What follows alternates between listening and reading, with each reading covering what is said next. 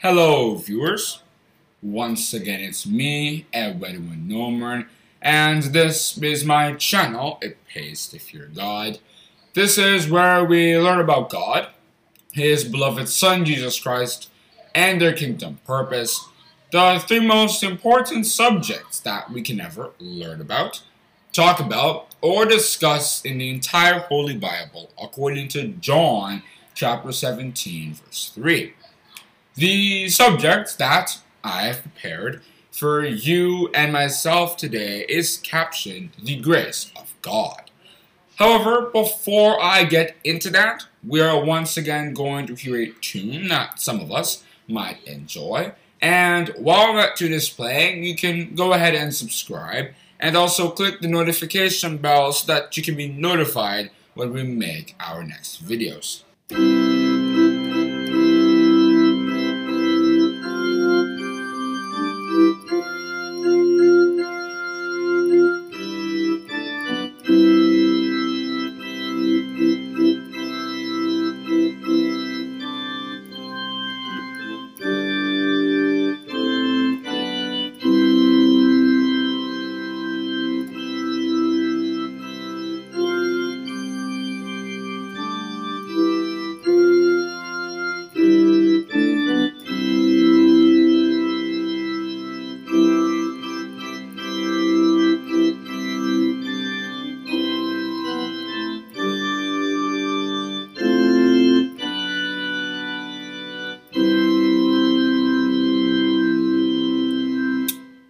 Once again, the subject that I have prepared for you and myself today is captioned The Grace of God. The grace of God has been talked about in a lot of places in the Bible, and it's even been described as the thing that is required for our salvation. For by grace are ye saved through faith, and that not of yourselves. It is the gift of God not of works, lest any man should boast. Ephesians chapter 2 and verses 8 and 9. The grace of God is like an open plate. Anybody who is really interested in it can go pick from it. But the grace of God is not just like that in all of its levels, because the grace of God has its own levels in each and every category. Starting off with, there is the first level of the grace of God, which has really appeared to everybody, and that is the ransom sacrifice because Jesus Christ paid that to ransom the total of humanity from sin if they were to worship God. If read Titus chapter 2 verse 11, when St. Paul was talking about for the grace of God that bringeth salvation has appeared unto all men, that was the ransom sacrifice because he died for humanity's sins. We couldn't redeem ourselves. If read Psalms chapter 49 in verses 6 and 7. They that trust in their wealth and boast themselves in the multitude of their riches, none of them can by any means redeem his brother, nor give to God a ransom for him. And God said, okay, because of my love for mankind and to give them grace,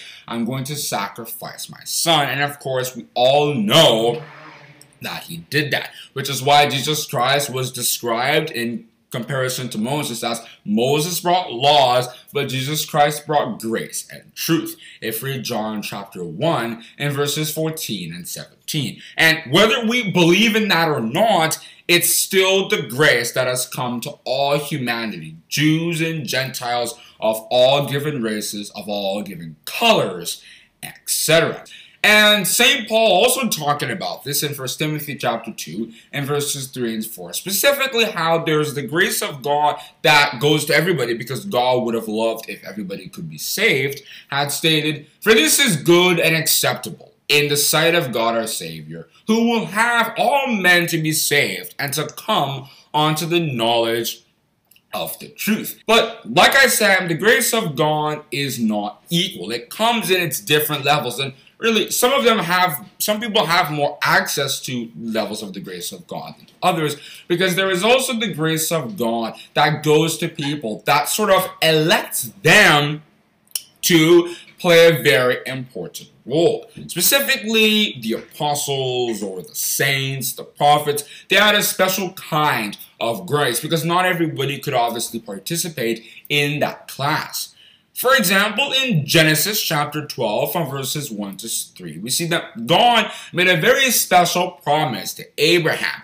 There are very few people in the history of mankind, especially according to the Bible, that have gotten that kind of promise and revelation from God. And that was the grace that Abraham got. We see that the grace of God came to him and he accepted it. And he was the father of all the Jews or the Israelites at the time. The promise of Genesis chapter 15 fulfilled with the Israelites moving out of the land of Egypt and they were established in Canaan, fulfilling everything God had to do with Abraham. Then, of course, with the apostles and saints, those people are chosen by grace. They were redeemed from among men. If read Revelation chapter 14, verse 4, because God wanted a cabinet, ordained a cabinet to be with Jesus Christ. And I explained this in my video, Will You Go to Heaven? In Psalm chapter 45, verse 2, David the psalmist, talking about the grace that the apostles had, had stated, Thou art fairer than the children of men. Grace is poured into thy lips. Therefore God has blessed thee forever. The whole of Psalm chapter 45 is about the marriage of the king, the marriage that God had arranged for his son, and the wives being the saints. If you read that Revelation chapter 14, verse 4, and also chapter 19 from verses 6 to 8. And this was also talked about in the parable of the wedding garment or the wedding banquet, or even sometimes called the parable of the guests in Matthew chapter 22 from verses 1 to 14. Moses was also called to play a very important role because, of course, he was going to be the one to lead the Israelites out of Egypt. And that was why God had, gave him the grace to be taken through the life of a shepherd for 40 years to prepare him to play that important role. If read Acts chapter 7, verse 30. And of course, in 1 Corinthians chapter 15, verse 10, St. Paul, of course, was a, one of the gang of the predestinated apostles. If read Romans chapter 8 and verses 29 and 30, and Ephesians chapter 1, verse 4, has stated, Well, by the grace of God I am what I am. And the grace which was bestowed in me was not in vain. For I labored more abundantly than them all, yet not I, but the grace of God which was in me. Like I said, the grace of God comes to people in different levels, and St. Paul had quite a large dose of that indeed. Then, the grace of God can come into a lower form to those who have the right character, and that's something that I must emphasize. People who count themselves out of the grace of God, people who do not have the right DNA for the grace of God, God doesn't really mind those people. He lets them live their lives. They're like the way the Israelites saw the Gentiles. They just live their lives and they do the normal thing. But people who have the right characters, people who are humble, they're disciplined, God goes to such people and the grace of God comes to that and it acts within them. For example, if we read Matthew chapter 11, in verses 25 and 26, we saw the kind of people that the teachings of Jesus Christ would bring. There were people of high character, high value, the Pharisees, the Sadducees, the scribes, even though Nicodemus had acknowledged that he was the Son of God. Of course, there were very few of those people. And in those two verses, he stated, I thank thee, O Father, Lord of heaven and earth, because thou hast hid these things from the wise and prudent, and has revealed them unto babes. Even so, Father, for so it seemed good in thy sight. If you also read the history of the Thessalonians and what St. Paul said about them, we can see the same thing. But specifically in chapter 2, verse 13, he told them, But we're bound to give thanks always to God for you, brethren, beloved of the Lord, because God has from the beginning chosen you to salvation through sanctification of the Spirit and belief of the truth. Because of their good character, God, knowing them aforetime, had put their grace in them so that He could have them as a place to start for the Christian church because it was really beginning at that point. And in Genesis chapter 6, verse 9, it also talks about Noah, who was very humble, who was disciplined, and somebody who didn't really care about uh, what others thought, considering his relationship with God. And because of that, he found grace in God's sight. It's very important that we keep this in mind. But many people who hear this, especially those who don't really want to worship God at all, will just be like, oh, okay, so I don't have the grace of God. Then maybe when I just have the grace of God, I'll start doing something different. But the Bible has made provisions to understand this because God does not just pick people and then the others he just leaves them. People who are poor in spirit, who yearn to have a taste of the grace of God. God does not forget such ones. After all, blessed are the poor in spirit, for theirs is the kingdom of heaven. And I talked about this in my video, Blessed the poor of spirit. That was essentially the entire sermon. But an example of somebody who was in this condition to help us understand this a little more was the story of Ruth. Because Ruth was very diligent. And not only diligent, but she was dedicated. And that was why she stuck with Naomi. There was nothing Naomi could say or do because she was an old woman, of course, that could make Ruth leave. Orpah, her sister-in-law, had just decided to leave. But Ruth said, I am going to stick with you, and there is nothing that you're going to do to make me leave, and I'm going to die with you, and wherever you're going, I'm going, etc. In Ruth chapter 1, verse 16. And I talked about this in some form in my video, The Story of Ruth, where that was a big part of the talk. But because of Ruth's yearning to be with Naomi, God did not leave Ruth empty. She eventually met Boaz, who would be not only her future husband, but the blessing that she was always wanting protection, security, etc. And in Ruth chapter 2, verse 12, after Boaz had observed her good service and very interestingly godly character, her his prayer to God for her was, The Lord recompense thy work, and a full reward be given thee of the Lord God of Israel, under whose wings thou art come to trust. And God did not let such a prayer fall to the ground, but instead he made sure that Ruth now became the great grandmother of David and, of course, Jesus Christ, after a very long lineage, came through David and through Ruth. If, of course, read Revelation chapter 5, verse 5, Lion of the tribe of Judah. In Isaiah chapter 42, verse 16, God himself had stated, I will bring the blind by a way they knew not. I will lead them in paths they have not known. I will make darkness light before them, and crooked paths straight. These things will I do unto them, and will not forsake them. In Job chapter 33 and verses 27 and 28, God had also stated, And if any say, I have sinned, and perverted that which was right, and it profiteth me not, he shall deliver his soul from going into the pit, and his life shall see this light. And this acknowledgement and what God does with it was explained in my video, The Baby Steps to Repentance, as a sequel to my first video on repentance, Why Should We Repent? And you can check that out for details on how acknowledging our sins works and what God does to such ones. If it's wisdom that we're looking for, the wisdom of God to help build our base, raise our families properly in the fear of God, God also does not forget about such ones. If any of you lack wisdom, let him ask of God that giveth to all men liberally and upbraideth not, and it shall be given him. We have to understand the fact that God does not forget about people who yearn for wisdom, yearn for knowledge, understanding, and the Holy Spirit, the grace of God to act within them so that they can worship God in truth. Those are the kinds of people that God wants in the first place. Surely he scorneth the scorners, but he will give grace unto the lowly. If read that Proverbs chapter 3, verse 34, he giveth grace to the lowly. You have to understand the fact that when we decide to yearn for God's principles, we will find grace in God's sight. The way Moses was praying to God to find grace in God's sight. If we read Exodus chapter 34 and verses 9 and 10. I hope this makes sense to all of you viewers.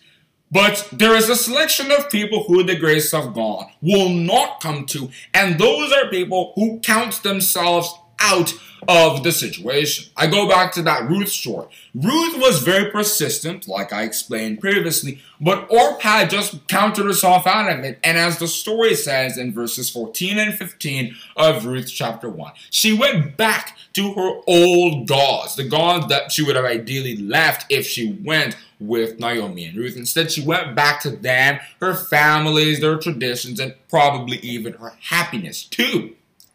Those are people who counted themselves out of the grace of God. You saw how Ruth ended up being blessed by marrying Boaz, and Boaz ended up being through the lineage that came to David, and David to Jesus. Orpah missed out on all of that. And we never heard anything about her again. Her or anything that happened to her, or any blessings that she might have gotten, because she counted herself out of the grace of God.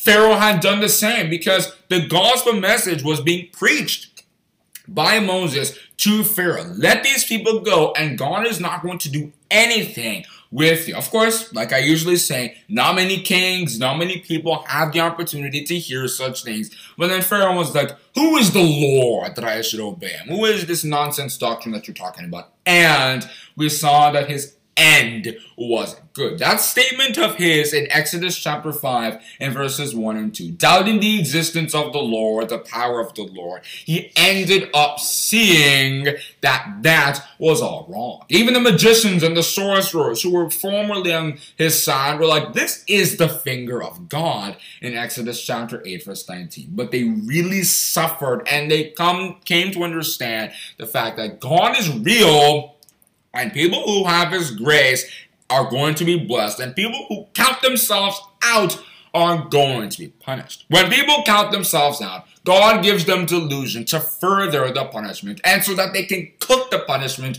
with their own hands. If we Isaiah chapter 6, in verses 9 and 10. And Second Thessalonians chapter 2 from verses 1 straight down to verse 12. And in Matthew chapter 13 from verses 10 to 16, we see the same idea. God did not give his grace to certain people because he do not want them to repent because he wants to have all abilities without any excuses of any kind to deliver his own side so that he can laugh without a prick of conscience if read Proverbs chapter 1 from verses 24 to 30. Anybody who counts themselves out of the grace of God, such people will not be able to inherit any blessings from the grace of God.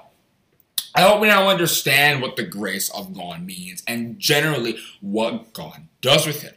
But if we have the grace of God and we fail it, what happens to us? Well, of course, I'm going to review such things as well, because Zedekiah is a good example of this. In Jeremiah chapter 38 from verses 14 to 28, he got the grace that few kings got, and that was to hear his faith. But when he was stubborn, it was like, eh, the grace of God, is preaching. Let me go and do what I want, and let me see what God is going to do to me with Nebuchadnezzar.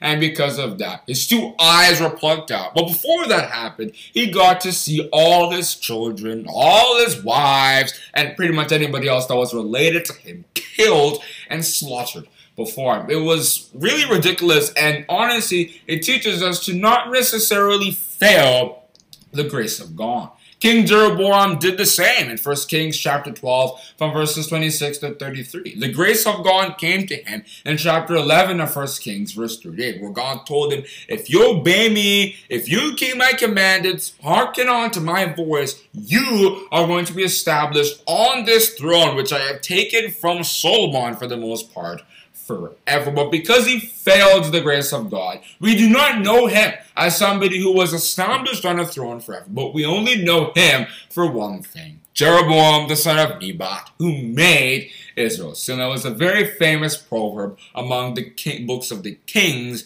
and chronicles, which were kind of repeats of the books of the kings. I hope we now understand what the grace of God means in all its parts and in all its forms. When we have the grace of God and we apply it, the blessings that come were talked about in Matthew chapter 11 from verses 28 to 30. Coming unto him and the rewards. Come unto me, all ye that labor and are heavy laden, and I will give thee rest. Take my yoke upon you and learn of me For I am meek and lowly in heart, and ye shall find rest unto your souls. For my yoke is easy and my burden is light. And in Titus chapter 2, from verses 11 to 14, to conclude, St. Paul had stated, For the grace of God that bringeth salvation has appeared unto all men, teaching us that, denying ungodliness and worldly lust, we shall live soberly, righteously, and godly in this present world looking for that blessed hope and the glorious appearing of our Lord and Savior Jesus Christ, who gave himself for us that he might redeem us from all iniquity, and purify unto himself a peculiar people, zealous of good works. I intend to go no further on discussing the subject, the grace of God. To conclude this episode, we are once again going to hear a tune that some of us might enjoy.